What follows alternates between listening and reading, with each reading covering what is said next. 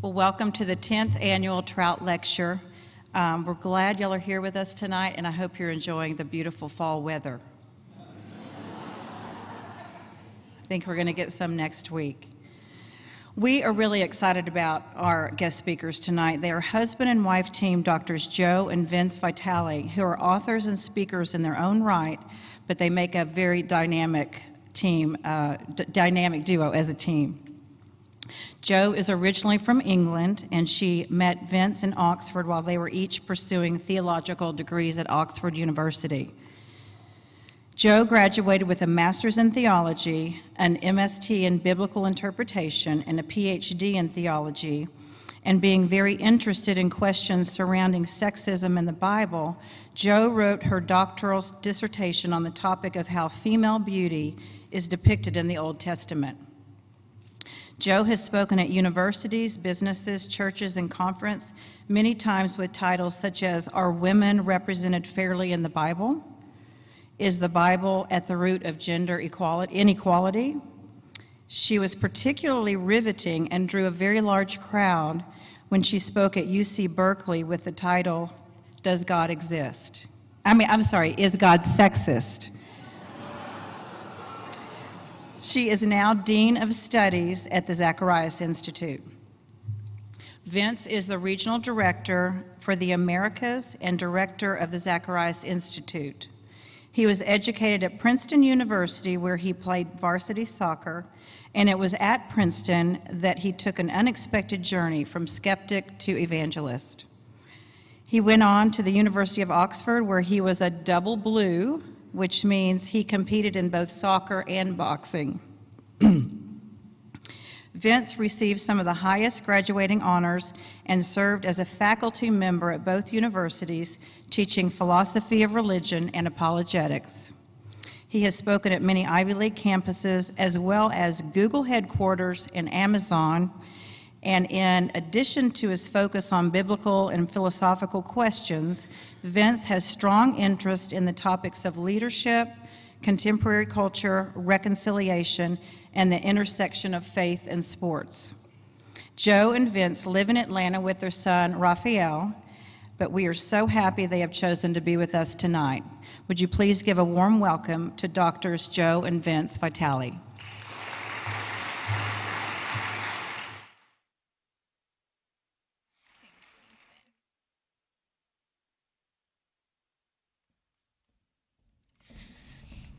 Great. Well, good evening. It is an absolute privilege to be here with you as we come together to support the tremendous work that the Council for Life are doing to celebrate life and also to empower others to do the same.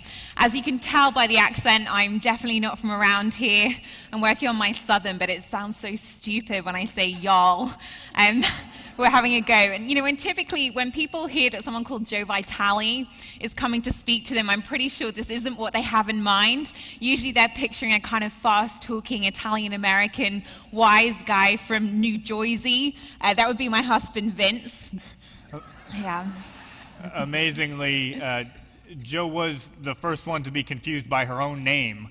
Uh, we were on the plane heading to our honeymoon after we got married and we were having one of those conversations, kind of dreaming about the future and dreaming about possible children, and we were throwing around a few names. And I said, How about Joseph? You know, Joseph's a strong name. And Jo said, No way. We, no way we could call our son Joseph because then people would call him Joe Vitale. She said, That's way too mafioso.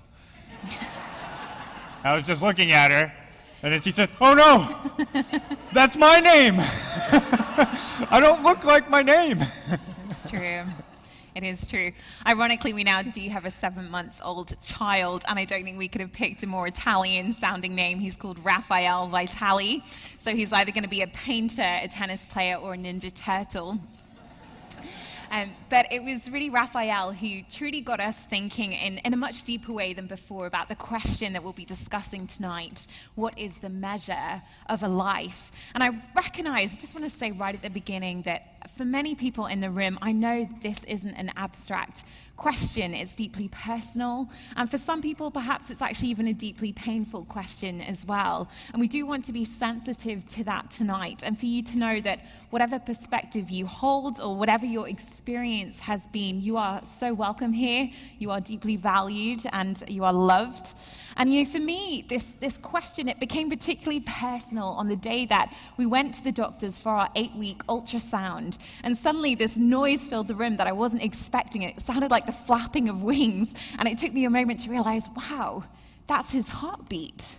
And on, on the screen, we just saw this little bean shape with this giant pulsating heart. And, and in that moment, it just felt like the whole earth shifted for me in the most profound way. And I felt this overwhelming conviction that actually, whatever might happen during the pregnancy, actually, even whatever the outcome of the pregnancy, that nothing would change the fact that actually now I was a mother and that that was sort of felt like this permanent shift in my identity. And, and I think there's a sense in which the question that we're considering tonight is whether I was right to feel that way you know, at what point did I become a mother? Was it during labor when he entered into the world? Was it all those nights beforehand when I would lie and, and put a hand on my stomach and feel him move to kind of press up against it? You know, was it when I first heard the flutter of that heartbeat? Was it when he was conceived? When did Raphael truly begin? As a father, saying that he uh, began at conception makes sense of the fact that Jo and I are equally his parents. If instead he began at birth and I had to make some sort of argument that I was somehow equally involved in the birthing process, uh, I don't think I would survive that argument. You know, this question of what makes life valuable and how we should treat the lives of the young. Actually, it's been reasoned through in many different forms of literature over the centuries and often from radically different perspectives. And here are just two examples for you. So, one is Jonathan Swift's A Modest Proposal. Some of you will know it. Uh, it's a satirical essay published anonymously uh, in 1729. And uh, Swift goes on to compassionately, extensively detail the plight of starving beggars in Ireland. And then, about halfway through the essay, he gives this shocking solution that he has for this. It's satire. But this is what he says He says, A young, healthy child, well nursed, is, at a year old, a most delicious, nourishing, and wholesome food.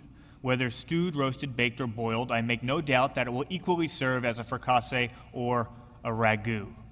And then, in great detail, he goes on to describe how this would work. And he goes into calculations about how this will be helpful economically and how this will actually be better overall for the society that he's living in. A second example for you is a story that's more than 3,000 years old and it's straight out of the Old Testament. It's the story of two women who share a house together and both of them give birth to a child. And, and one night, one of the babies dies. And so the mother of that child, she sneaks into the room of the other and she swaps the children and she takes the living child for herself. And so the two women are arguing over who the living baby belongs to. And they, their case winds up before the king, King Solomon, and, and they're both pleading with him, claiming that the, the child is theirs. And so finally, Solomon, in this very cold, pragmatic resolution to the problem, he suggests, well, why don't you just cut the child in two, and then you can each keep one half. And then at that point, one woman bitterly accepts the verdict, while the other begs the king to give the child to the other woman in order to spare the child's life. At which point, of course, Solomon can discern who the real mother is. Now, the reason we bring up these uh, examples is because both of these proposals have one thing in common they're perfectly rational. What I mean by that is there's no scientific law that you could state that could tell me what's wrong with Swift's modest proposal. There's no scientific law you could state that could tell me what was wrong with Solomon's proposal. There's no law of logic that you could tell me that could tell me what's wrong with either one of those cases. These proposals are well reasoned through. You read Swift's essay, and he goes into detailed arguments, argues persuasively about the economics of the situation. And if all that was being considered was the economic advantages, then he would have a case to be made. Solomon's proposal, well, it's totally fair. He has two people, he doesn't know who the owner is. Well, they each get half. If fairness is the only virtue that we're going for in this situation, again, is perfectly rational. But what reason can't tell you is how to weigh the value of a child against economic advantage or fairness.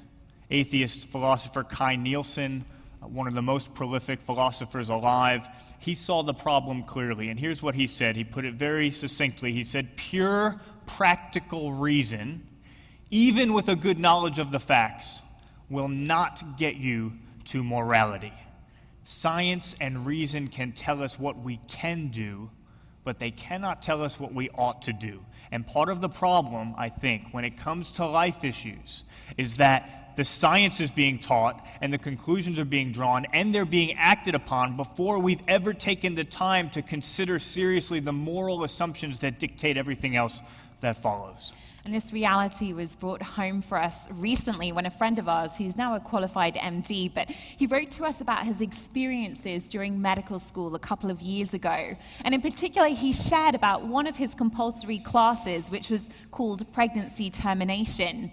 And our friend described how, in the first 20 minutes, the lecturer began by attacking Catholic hospitals for refusing to participate in abortion and made a sort of mocking joke about a comic called When Life Begins, written by a Catholic priest priest. And yet, when she actually got to the content of the lecture itself, her whole delivery changed radically. She became strangely clumsy. She kept dropping her water bottle, and she started using the term product of conception instead of the normal medical term fetus. And then she didn't use any surgical illustrations as would be normal in that classroom. And instead, every time she was using the screen, she would just show the baby as kind of a blurry gray blob shape. And that was all people could see. And then our friend, he sent us an exact transcript of a public question that he asked his professor and the exchange that followed between them, taken from an online recording of that lecture. And Vince and I are going to repeat it for you now, with Vince taking the part of the student and I'll be the professor. How come you get to be the professor? Because I gave birth. Ah, noted. End of that argument. okay, this was our friend's question and the transcript that followed during his medical school class. A growing body of published ethics literature suggests that consciousness is a less arbitrary cutoff point than viability for birth, viability of birth for the right to life. What do you think? I don't think anyone knows when consciousness begins. That's my personal belief. I'm not sure how anyone knows that. I think I'm here to help women, and I'm here to help women reach their reproductive goals, whether that's delivering that pregnancy or aborting that pregnancy. I'm not here to make a judgment about consciousness. If they want to terminate that pregnancy, I'm going to help them do so. I'm not here to impose my views on them. No, no, the consciousness argument refers to sometime after birth, not sometime during pregnancy consciousness? Yes, being aware of who you are as a person. Right. I- am not quite sure what you're asking. These ethicists don't want to move the cutoff backward before 24 weeks, they want to move it after birth. Oh, I see. So, like 38 weeks? No, more like several months after birth. So, you're talking about infanticide? I don't understand. I'm sorry. Uh, they don't call it that, but some people do. Hang on. I, uh, I, I don't support infanticide. I'm really trying to understand. In the last five years, a number of ethicists at Oxford, Princeton, and a number of universities in Italy have argued that consciousness is a more consistent cutoff for abortion and early euthanasia. They see it as less arbitrary. I was wondering what you think of that and why you don't think that is a good view. Okay, I see. You mean someone theoretically with you know, I, I, don't know, trisomy 18, a, a child is born and clearly disabled, and euthanasia is provided at two months of age. Okay, you know what? I don't know. I don't know. There may be some relevance to that. I think that that would probably be distasteful to a large number of society, but that's for the ethicists to debate at this point. From my point of view, I still work with gestational age cutoffs. For me, in part, um, it's part of viability still. I appreciate that a 23 weeker barely hanging on to life in a NICU may not have a great quality of life, and it does get murky because you can have a 23 week abortion and a 23 weeker in the NICU. That's pretty murky. So I don't know. I, I'm going to put a hold on the ethics of that right now. So that's an exact transcript uh, from the recording of this lecture. And the problem is that when you put a hold on the ethics, you could wind up anywhere. Reason is a mercenary. Okay, it will serve whichever bidder pays the highest price. And so when you put ethics on hold, when you don't have a moral compass to rightly direct your reasoning, you could wind up on one trajectory one day and on a completely different trajectory the next day. In fact, our MD friend shared that just two weeks later, the same exact group of students had another class, this time not on pregnancy termination, but on the topic of saving babies in the womb with extraordinary surgeries, some of them before 20 weeks. And what stood out to him was the way that both the language and the students' viewpoint changed. So they were talking about the unborn during the very same window of time, and yet no longer was the language the product of conception. Now the lecturer just called the fetus a baby, and instead of a grey blob on the screen, the surgeon gave these stunning video footage from fiber optic cameras guiding the surgeries, where the baby appeared 10 feet tall and in HD on the big screen, and the entire class was oohing and ahhing over how cute he was as he moved around. And that was the very same class that just two weeks earlier didn't even bat an eyelash at the prospect of, of signing the death warrant on a fetus at the very same stage of life. There are 42 uh, abortions each year uh, globally, oftentimes not only uh, permitted but celebrated. And yet, at the same time, uh, in many countries, including our own, it's illegal to uh, move forward with a death penalty for a woman that's pregnant. Well, why? If it's not a life, then what's the issue? 42 million abortions. Now, many people don't see a problem with that, and yet, most states have laws with harsher penalties if the victim is a pregnant woman. Again, why? We seem deeply, deeply confused. And perhaps the image from this year that really stuck with me the most was a picture of the New York City skyline lit up in pink to celebrate the signing into law of the Reproductive Health Act. This is a law that gave women the right to have an abortion right up to birth, not only if the life of the mother was at risk, but even if her health was at risk, which is just quite vague language.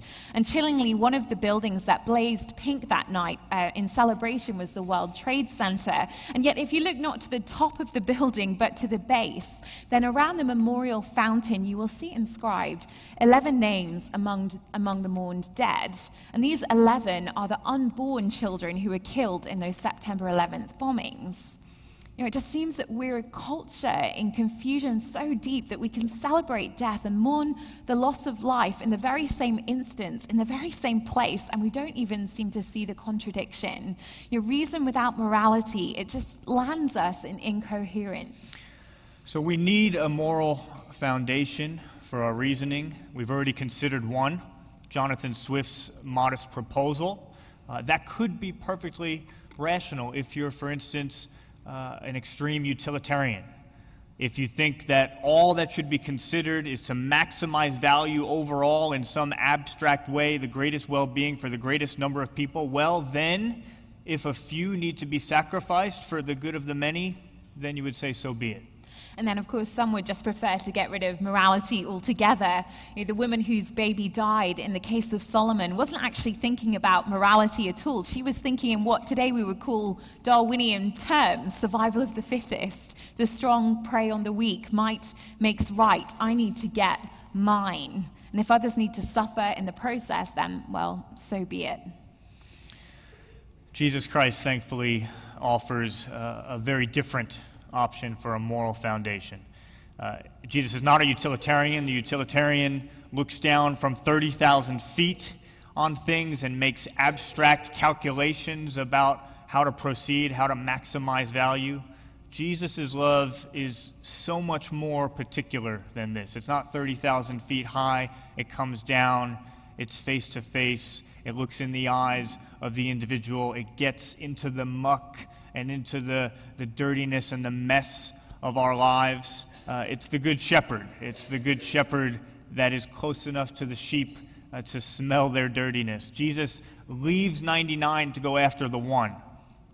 We've heard that story so many times, but you just pause and reflect on it for a moment. You're going to leave 99 good sheep and put all of them at risk so that you can chase after one, the one that's probably been the obe- disobedient, rebellious one that's not doing you any good anyway. That's crazy. But I think it's a craziness that a mother understands well. Uh, one of our best friends miscarried uh, not too long ago, and there was a really deep grief that came with that. And one of the things that we noticed and then we talked through with her was that people kept saying to her, But you have three beautiful children. You have so much to be thankful for. And it's not that that's not true, but it didn't help. It didn't help one bit. It wouldn't have mattered if she had six beautiful children, nine beautiful children. She, she longed for the one. It was that one particular one who was lost, the same one that Jesus ran after. We were built to long for the one, to love in that particular way, and that's right at the heart of Jesus' ethic. And Jesus also didn't approach morality as a Darwinian. In fact, the central theme of Jesus' life is a complete inversion of that Darwinian paradigm, not survival of the fittest, but actually the fittest, God Himself, willingly giving up His life for the unfittest, for the least fit, for you and for me. So, what was Jesus' ethic? Well, the 20th century psychologist Sigmund Freud suggested that actually, when you're pushed to your visceral limit, then the real you comes out. When you're in intense pain, when your back is up against the wall, when you've been wronged and wounded and trampled on again and again. Now, I don't know about you, but in those moments, what comes out of me is not very attractive at all. But you know, what came out of Jesus was mercy, forgiveness, love. Jesus turned to his mother when he was hanging there on the cross and his best friend, and he said, Mother, here is your son. And he said to the disciple, Here is your mother. And from that time on, this disciple took her into his home. Even as he hung there dying, Jesus' first concern wasn't for his own life, but for the life of his mother. And then he didn't stop there. He looked down from the cross with a heart full of love at those who were killing him, and he prayed over them, Father, forgive them they know not what they do. And then after that, he turned to one of the criminals who was being executed alongside him and who asked him to look upon him favorably. And Jesus promised that man, Truly I tell you, today you will be with me in paradise. You know, it's really no wonder that when the centurion who stood in front of Jesus saw how he died, he said, Surely this man was the Son of God. Because when you're pushed to that limit, the real you comes out. And what came out of Jesus was absolutely divine. What came out of him was an ethic that valued the life of every single individual, not just the life of his mother who loved him, but the life of the criminal beside him and the life of the soldiers who were killing him. The ethic of Jesus Christ is an ethic of pro life because he is pro every life. It's an ethic that doesn't value people on account of what they've done or who they've become or how they've behaved, but simply because they're alive. It's an ethic of unconditional love, an ethic grounded in that valuing of the one, each and every one. Let's dig more deeply into this ethic. If Jesus' ethic is unconditional love, the next question we have to ask is whether the unborn are part of that moral community that God lavishes that love on and that extravagant grace upon. Now, there's two ways to explore that question. The first is to assume that in general, we take it to be the case that all people are equally valuable. Okay, that assumption is built right into our Declaration of Independence. Dangerous place for me to go right now, sitting next to Jo. Slightly sore spot. it's okay, I'm over it. I've, I've actually been getting quite passionate about American politics lately, and I fully endorse the campaign to make America Great Britain again. Um, and how do you feel about Brexit? No comment. All right, the Declaration of Independence. All people are created equal and endowed with unalienable rights, including the right to life that right is generally assumed and granted for all people. So here's the question Is there any difference with the unborn that would disqualify them from having that right to life? Well, the most obvious difference is one of location. Okay, the born are outside of the womb, the unborn are inside of the womb. They exist in two different locations, a different physical environment.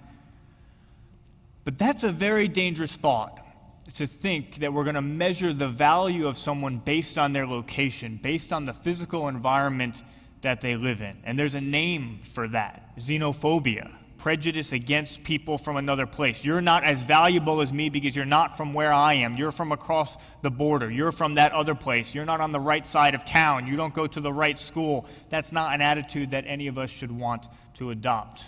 So maybe it's not location, but perhaps the unborn are less valuable because they look different than us. You know, we, we have a beautiful son now, but the first time I saw him on the ultrasound, I definitely wondered if I was going to be giving birth to a jelly bean. And yet, the, the assumption that somebody is of less value simply because they look different to the way that you look, it actually not only implies a hierarchy of worth based on some arbitrary standard of what looks good, but it's also a dangerous assumption that has led to a long history of oppression, abuse, torture, and death. And we have a name for an assumption like that racism. And so maybe the difference uh, is that the unborn, their, their cognitive ability is not as developed, right? They're not as smart as us. Well, that's true, but again, do we really want to place the value of someone to be based on their cognitive ability, on how intelligent they are? Or we could say the same about a physical ability? Do we really want to measure the value of a person based on their physical capability? There's a name for that as well. It's ableism, it's discrimination against the disabled. So perhaps the distinction is just that they're young. But you know, that doesn't seem to work either because it really goes against our basic intuition, actually, which is that the younger a person dies, actually, the more tragic it is. You know, one of the reasons we so deeply grieve the death of a child is precisely because we have that sense that they didn't get to live the life that they could have had. You know, why would it be any different whether they die three weeks after birth or three weeks beforehand? And of course, you can have a 24 week old inside of the womb or outside of the womb. Exactly the same mental capabilities, exactly the same physical capabilities. When you think it through, there is no option, there is no good reason to disqualify the unborn for the same rights that we give to everyone else. And I think attempting to do so lands you dangerously close to the types of arguments that have led to xenophobia, racism, ableism, and ageism.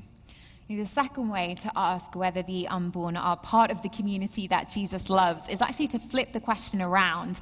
And instead of asking whether there is anything that would disqualify the unborn, we can ask, what is it that grounds the value of human life generally? And then ask whether the unborn have whatever that thing is. And I think most people will grant that all people have equal value and that this should actually be the foundation of morality and social justice. But, but of course, it raises a crucial question. If all people are equally valuable, there has to be something that is equally true of every single person in virtue of which they're equally valuable. So that question is what is it? You know, what is equally true of all of us?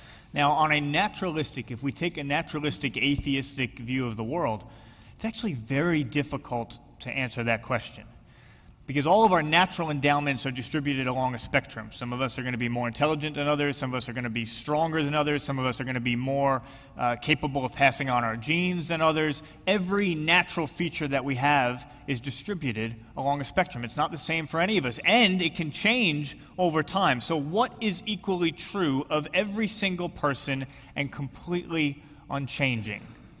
I've thought about that question for a long time, and the only answer that I come up with is the love of God and the fact that we are created in the image of God.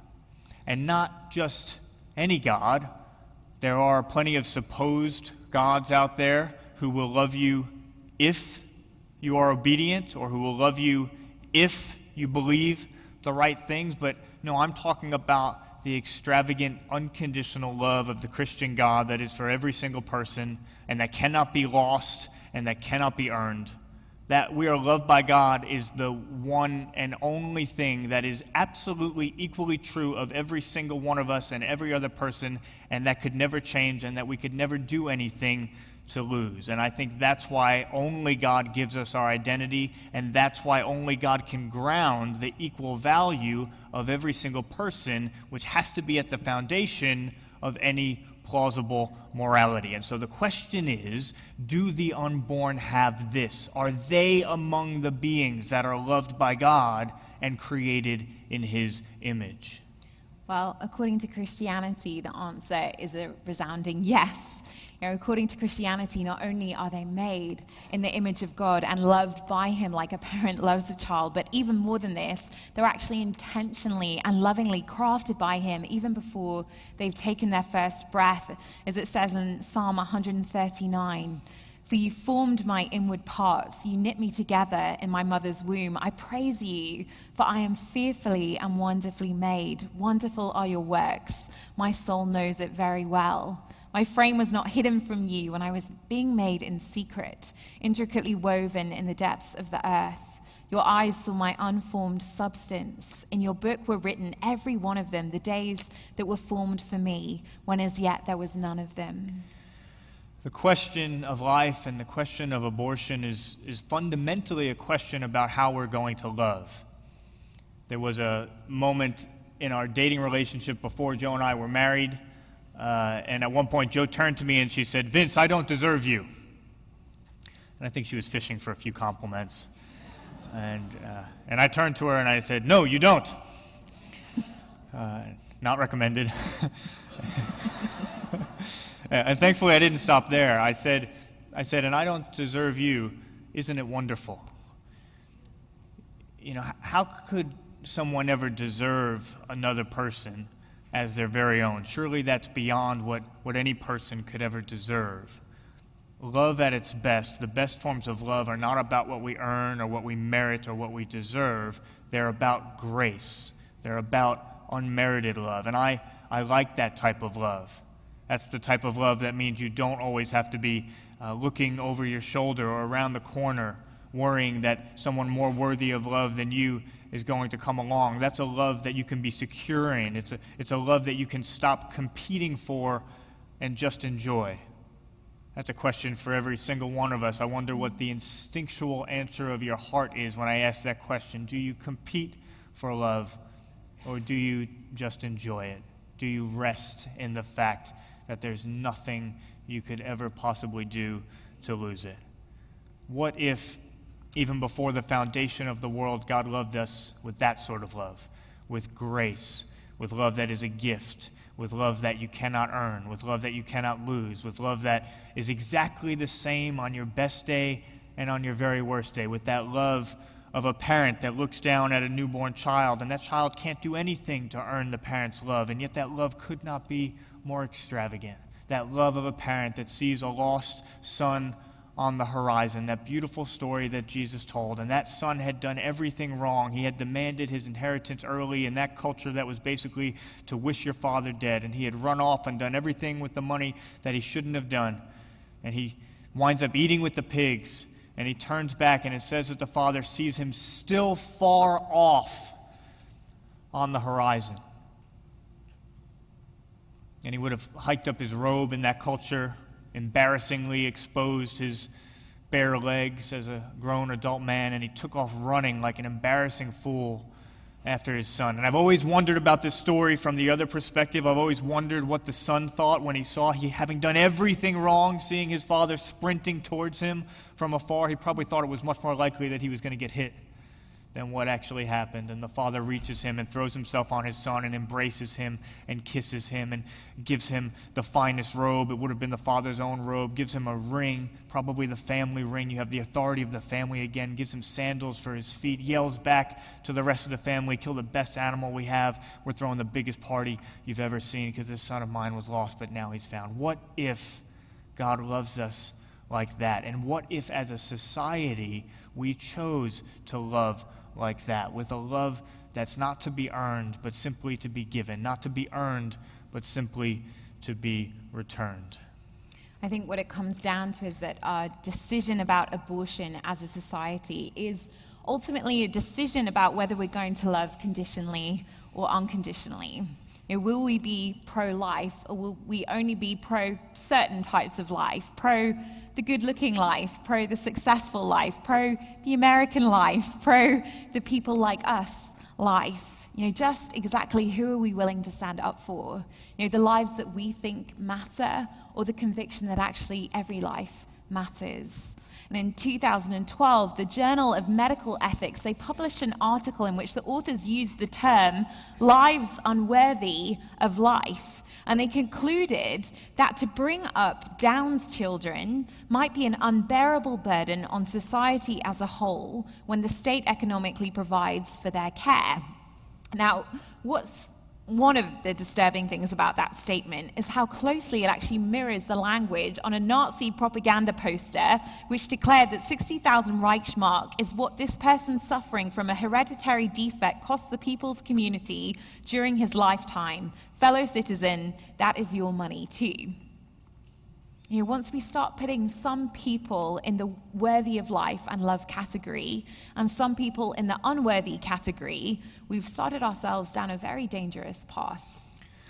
So here's a question that I think we need to be willing to ask as a society.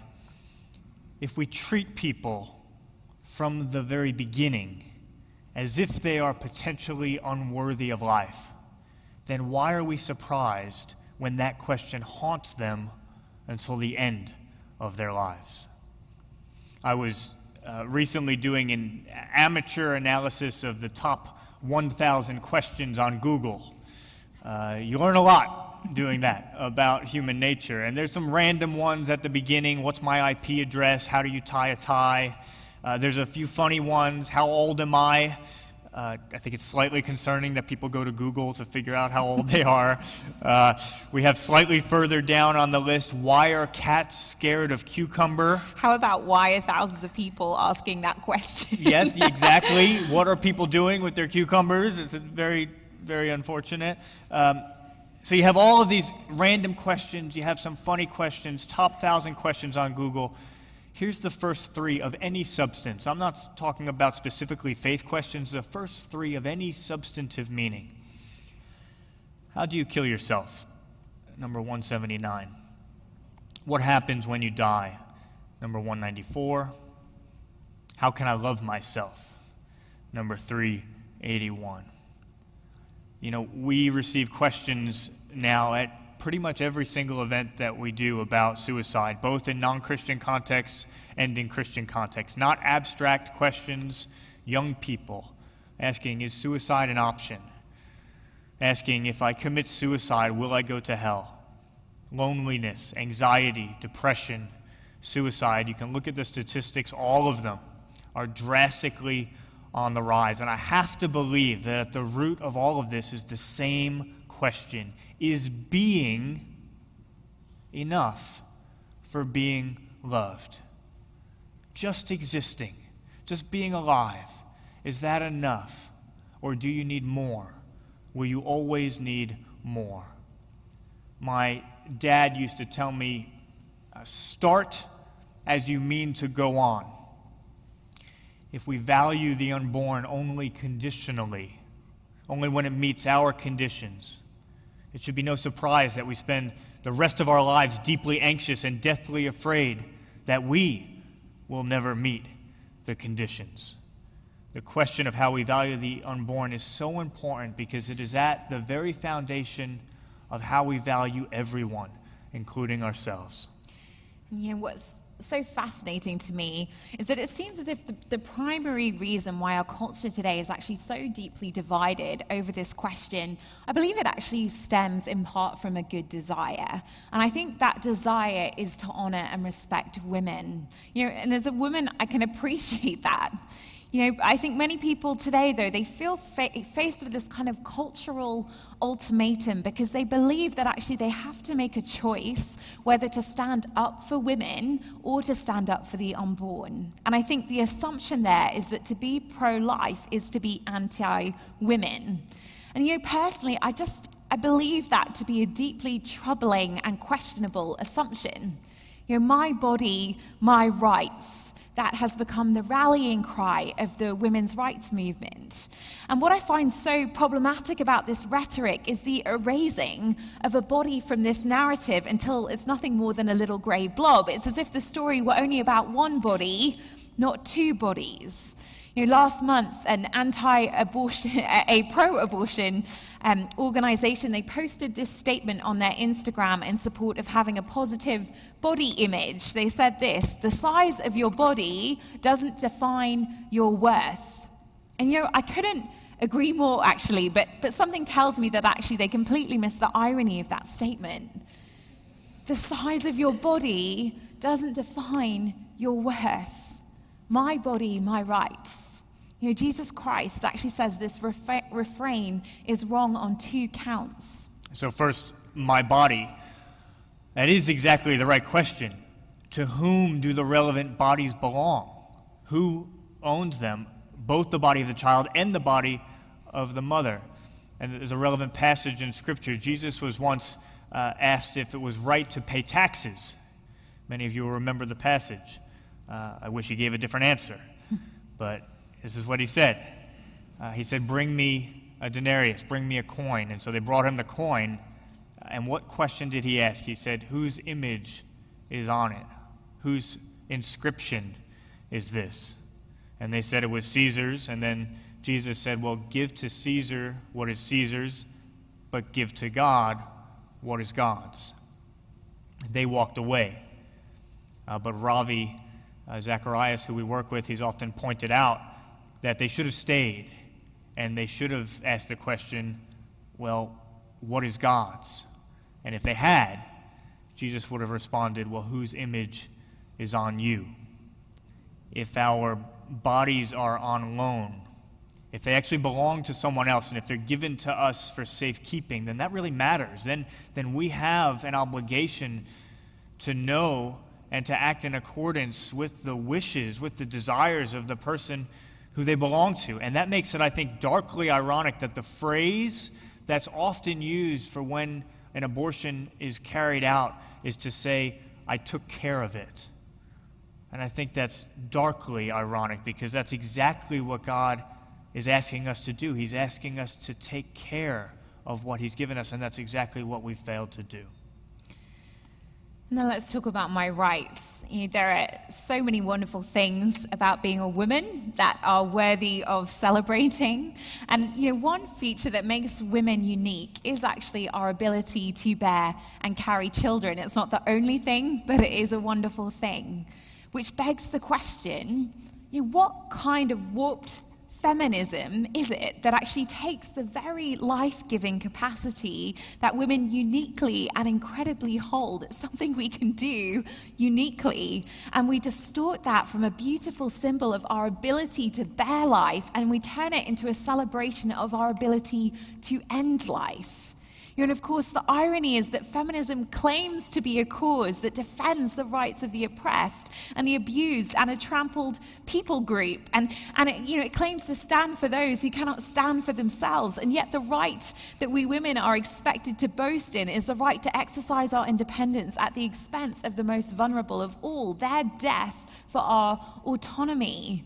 You know, back in the first century, the Christian faith, it actually stood out amongst the culture of the ancient world precisely because it was so radically pro women. You know, one of the key ways in which early Christians showed this to be the case was in their treatment of female infants. You know, back then, it was actually common practice amongst the Romans to practice exposure, which was when a parent had the right within the first eight days of the life of a child to leave them outside to die in the elements. And of course, it was the female infants who were at the greatest risk because they were seen to be a drain on family resources rather than a source of future income. But it was the early church, actually, with their belief in the equal value of every human life, whose teaching and practices brought this to an end. And in our world today, it's also the case that female infants are actually once again under threat, this time inside the womb and worldwide. If you look at the statistics of either aborting girls or killing them at birth, actually it's so high that it's reported that a minimum of 100 million women are missing from the world population today. There is an imbalance in the ratio of men to women because of how many girls have been killed. You know, we live in a world rife with gendercide, gendercide. And by advancing a culture of abortion and normalizing it, we're actually complicit in that tragedy. You know, we talk about women's rights, but which women are we talking about? Which women even get to have rights, and at whose expense are those rights coming? And let me just propose to you as we conclude a different solution. You know, if you want to be pro women, how about seeking justice for the rape survivor? And how about seeking to protect the pregnant teenager? And how about providing for the single mother? You know, and if you're looking for ways in which you can do that and for guidance on that, then Council for Life can help show you the way. But ultimately, I truly believe that if you want to be pro women, then be pro life. Jesus is pro women, he's pro life, he's pro the unborn, he's pro uh, everyone. And uh, he said something very different from my body, my rights. Uh, not my body, my rights, but he said, This is my body given for you. You know, given for us who were unborn. Let's not forget that spiritually we were dead. Spiritually we were unborn, and we needed to be born again. And Jesus had a choice to make about what he was willing to bear, about what length he was willing to go to to ensure that we, the unborn, could have life in the deepest sense, could have spiritual life. When we were unborn, when we depended on him for everything, when we were helpless, when we were in the dark, would he do what it took to bring us into light and into life? And, you know, he could have aborted us. He could have aborted us when it just it became too much or when we became something as humanity that he had not hoped we would become or, or when he saw just the length that he would have to go to to give us life if we want to know how committed jesus is asking us to be to the lives of the unborn all we need to do is look to the cross and to see how committed he was to our life, to us stepping into spiritual life with Him, the fullness of life, eternal life, when we were yet unborn. Why don't we pray?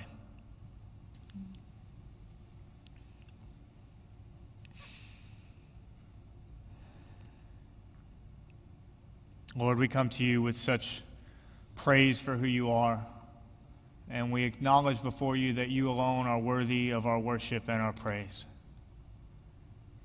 God, I am so grateful that we worship a God who loves unconditionally. I am so grateful, Lord, that there's nothing that we need to do in order to earn your love. From that moment that we're conceived, from that moment that we're a living being, your love could not be more extravagant. There's nothing that we could do to earn it, there's nothing that we could do to lose it. And God, I am so grateful God, that when I needed to be born, when I was living in darkness, when I was living in death, and you needed to give me spiritual life, Lord, you showed me just what length you were willing to go to so that each of us could have life, have it with you, and have it to the full. Would you put in our hearts that same passionate desire, willingness, courage to be able to work for the lives of others, and especially for the lives of the unborn? And Lord, I pray uh, for anyone here tonight, Lord, and in a room this large, there will be people here tonight who will have been affected very specifically, very concretely, very individually by the questions that were raised tonight. Lord, I pray right now by your Spirit that you would bring comfort. Lord, that you would bring the peacefulness that only you could bring. And Lord, as you come and bring comfort to us, would you fill us up that we might extend your comfort to others? as well. Lord, we ask from you for all the things that we cannot be without you. Lord, that you would make us people who would be after your own heart. Lord, who would love every person, old and young, every race, every nationality. Lord, that you would put a love in our hearts that reflects the love that you are and that you have shown to us. God, we submit ourselves to you. And we pray that you would do tremendous things through the Council for Life, Lord, through each person in this room. Lord, would lives be saved and would hearts be transformed because of who you are and what you've done. And we trust you for it in Jesus' name. Amen. Thank you all so much for your attention.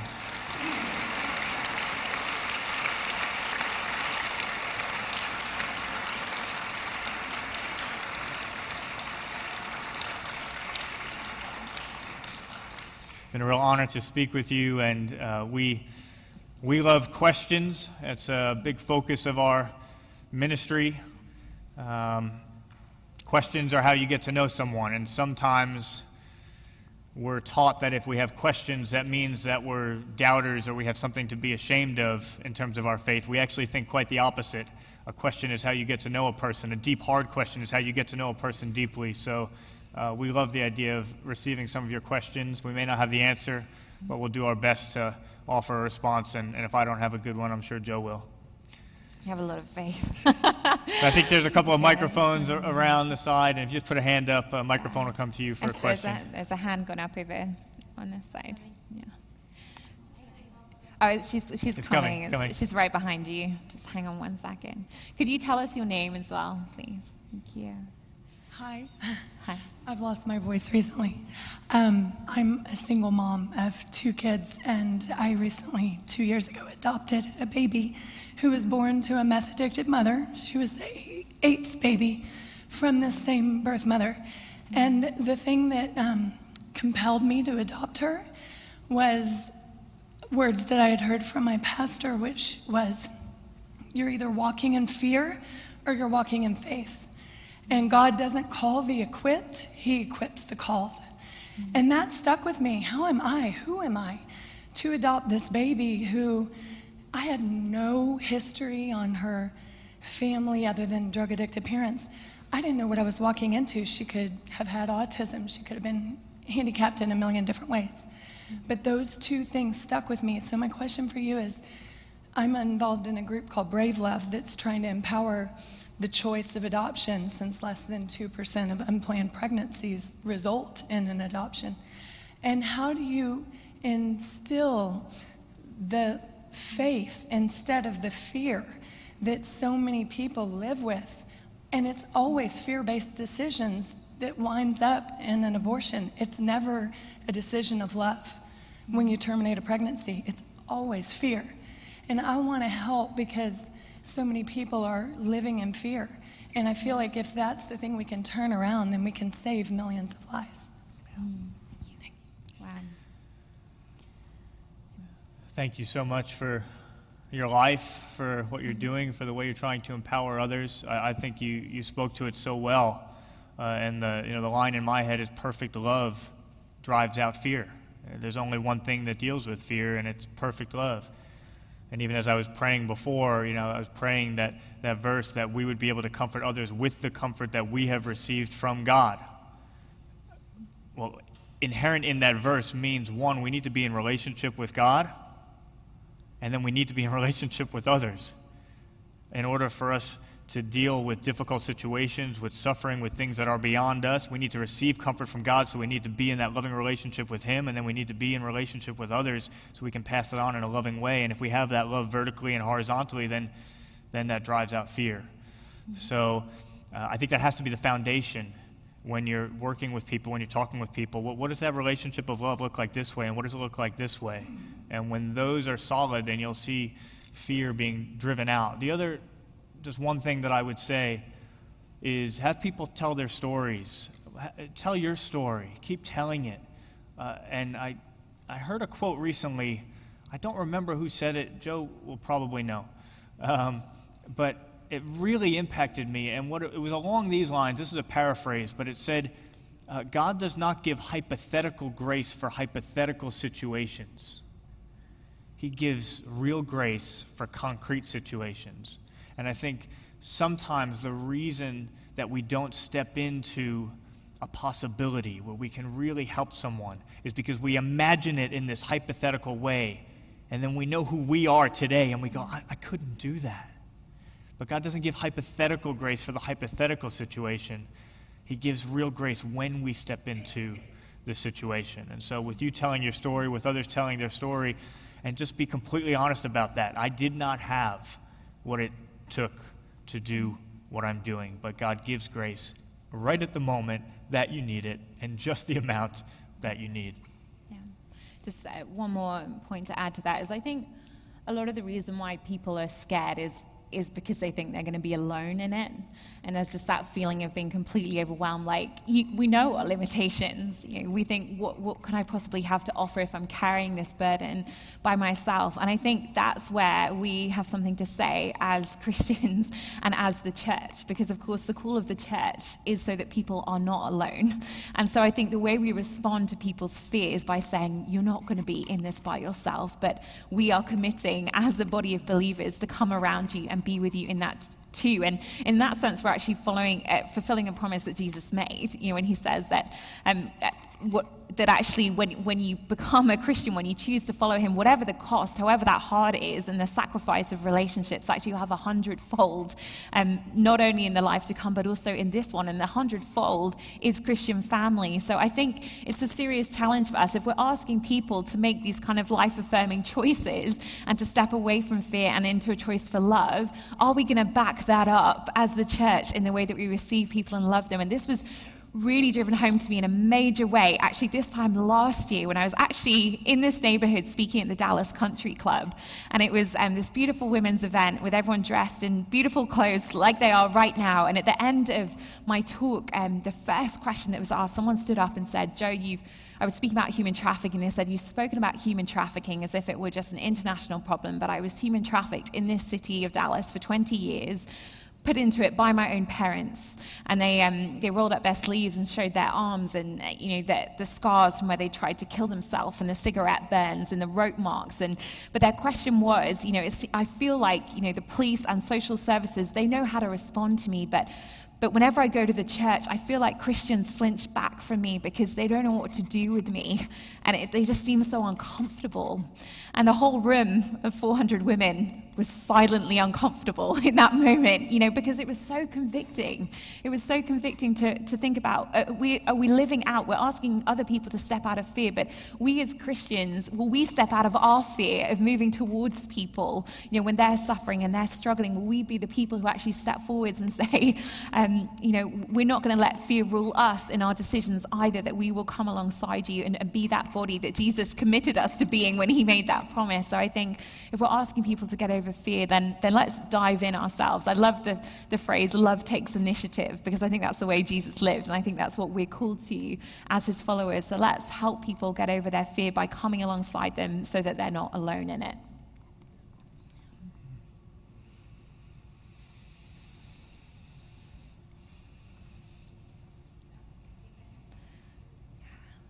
Um, there, there's a question here. Yes. younger women here tonight, 20 something year olds, really lovely group of young women. I have five, six granddaughters, and they're 2 to 15. I was at a, a, a rally, a, a political rally a few years ago, and these young, beautiful girls were screaming, you know, the right to life, um, to right to choice. And I went up to one of them and I said, "How old are you? And and why?" Would you be doing it? Do you have any idea what you're, what you're standing up for and what this could look like 30 years, 40 years, 50 years, or 60 years from now? How do we help our daughters, mm-hmm. our granddaughters now, my granddaughters, to have the same desire to come here to wherever these young girls are tonight? How do we tell them how, how wonderful life is and against the world, what the world's telling them? Mm. Gosh, that's that's a really great question because you know, the messaging is so strong, and I, you know, I understand that. I speak all the time on questions of sexism, and um, but so often there's a sense of um, there's another question over here as well. Um, so often. Um, you can say you're as pro women as you like, but if you're not willing to, to hold to that slogan on this issue, people don't even think you count. they think you don't care about um, about women that, that you're just unconcerned. So you've got to, I mean, there's such a strong cultural push in one direction on this question. What's interesting is I, I hear that all the time, and yet if you just begin to ask people questions, very often they haven't actually thought through even what they're saying. They actually haven't thought through the implications. It's just that's what you do because being a feminist is cool. Um, and so I would just say the best way to engage isn't to go in with hostility. I think that's all we see in our culture at the moment is people yelling at each other, and it's like whoever shouts the loudest wins. But as Christians, we have a different approach to go in with gentleness and respect. And you know, if you if you come back with a strong argument against people, that they're to you know um, put up their defenses, but actually gentleness and respect disarms them, disarms them. And the best way to disarm is just to ask people questions. You know, to, to, just to say, tell me why. Tell, um, you know, I hear, hear you're saying this. You know, why do you feel that way? Why, why do you care about this issue? What do you think it means to have autonomy here? You know, where do you think your value comes from as a human being. Um, because when you get into those questions of value, it becomes very interesting. Um, I think, it, you know, one of the things you hear all the time at the moment, you know, if you hold to a naturalistic worldview, um, actually that really clashes with feminism, for example, because how do you ground your value in a system that says that Mike makes right and it's every man for himself? That doesn't sound like a great deal for women, whereas actually it's a Christian foundation that can say, hey, you're equally made in the image of God, and that's why you have value and that's why you have worth. So kind of get to the roots of um, okay, what is it that actually makes us a human being? And who has the right to decide that? And just help people think through what, what are they saying? Because often they don't know, they haven't thought through it. It's just it's what everyone else is saying, and, and they want to join in with it. Um, but I think we can get mad and yell at people, but that will just entrench them in their own position. So instead, I would just encourage you just to have those one-on-one conversations in a gentle manner. And the encouraging thing, you know, is that is that your granddaughter is not indifferent, right? She mm-hmm. she's passionate about about something or, or her friends are. Uh, and actually, that's a good starting point. You know, the really bad starting point is when there's just complete indifference. But when there is that passion for a cause, then you can start to ask questions about where that comes from, and that might work its way back to God. We, uh, we often talk about origin, meaning, morality, and destiny. Four questions that, that we like where did we come from? Where are we headed? What's the purpose of life? And therefore, how should we live? So oftentimes, rather than, like Jo said, just getting in a debate with someone and trying to convince them initially of our view, we try to lay those four questions out and we try to show someone actually, in order to live a meaningful life, you need answers to those four questions. And I sometimes give the analogy uh, of a sports analogy where uh, in a room which is sometimes used for basketball, so this is appropriate. But I say, you know, if you showed up at a game and you're supposed to be playing in the game, but you don't know when the game started, when it's supposed to finish, what the objective of the game is, or what any of the rules are, it would be completely meaningless. There's no way you could engage in that game in a meaningful way without answers to those four questions. And then you can help to show someone, well, well, what about life? If it's obvious that, of course, you couldn't engage in a game meaningfully without answers to those four questions, then how could we engage in life meaningfully without answers to the very same four questions? The start, where did it all come from? The end, where are we headed? The purpose, the objective of the game, and then the rules. How should we live? And if you can get that open conversation on those topics, then that'll lead in a good direction.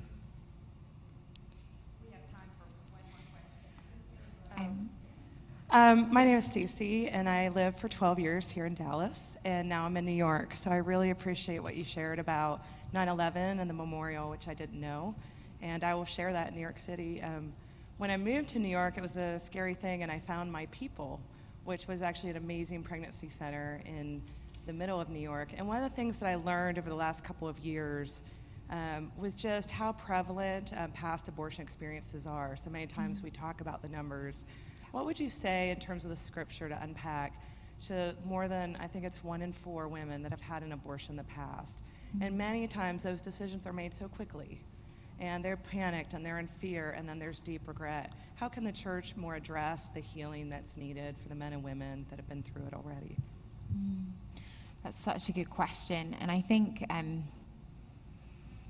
I think Jesus gives us a model here in, in how to respond to people who, because the temptation so often with the church, isn't it, is that we point the finger in judgment and we come down with, with condemnation.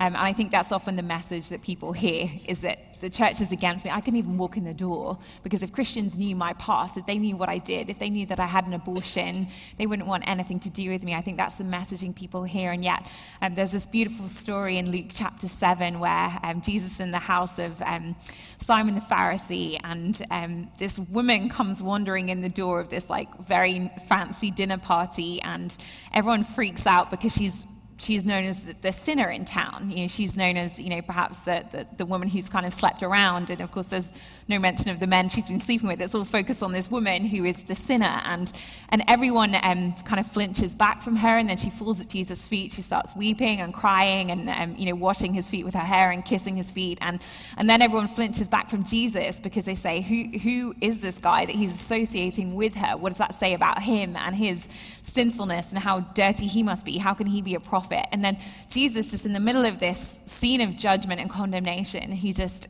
in the, into the silence, he just speaks and he asks this amazing question. He says, Do you see this woman? Do you see this woman? You're not seeing her by the label, not seeing, judging her by what she has done in the past and holding that against her, but seeing her for who she really is a woman who um, has been scared and has suffered and been in pain and, and maybe at a point made bad choices, but who knows that the factors going on that led her to that decision and how hard life had been and what she had been through. Do you see her as a human being and as a person? I think that has to be our starting point and that has to be our messaging as much as we speak about, um, you know, the value of life we always, our message has to be first and foremost grace, because if that wasn't the heart of our message, what hope would there be for any of us? You know, we're all in that situation, so I think that has to be the place that we begin these conversations um, whenever we're in them, whenever we talk about it. I have so many friends um, people I know who've, who've had abortions, and I want to be someone who's safe for them, someone they can trust um, to talk to you about that and not feel like they'll come to me and I'll judge them for it, but knowing that actually I'm going to love them. I'm going to love them in that. And, and that, um, you know, the message of the gospel is salvation and hope, whatever you've been through and whatever choices you made, that your worth isn't defined either by anything you've done or anything that's been done to you, but because you're made in the image of God and He loves you and He's redeemed you. So I think that's, you know, the gospel is for those people. If it's for anybody, um, if it's for us, it's for them. So I think that's got to be where we begin when we talk about this. Yeah, it's so well said. And just the verse that's coming to mind is uh, anyone who believes in me will never be put to shame. Uh, and I think so often we focus on the forgiveness of Jesus, and that is so true and essential and right at the heart of the gospel. Uh, but Jesus not only came to forgive us from our sins, but he also came to free us from our shame. And that's what so many people are walking around with. But when Jesus hung on that cross, he hung there naked, he hung there mocked, uh, he hung there abused. Anything that we've been through, anything that we've done, or anything that's been done to us in our life, Jesus wore our shame, and therefore we can be freed from it. Guys, it's been uh, such an honor uh, to be here. We really want to say thank you to Lisa and to Kenny and for the Council for Life for having us. It's been uh, an absolute privilege. Also, want you to know uh, that we and the whole RZIM team, uh, we meet every morning, every weekday morning to pray uh, and you guys will consistently be in our prayers. And I meant what I said about us loving questions. We will do our best to be the last ones out of the room. And so, any other questions that are out there, we would love to talk with anyone who'd like to. Thank you guys so much.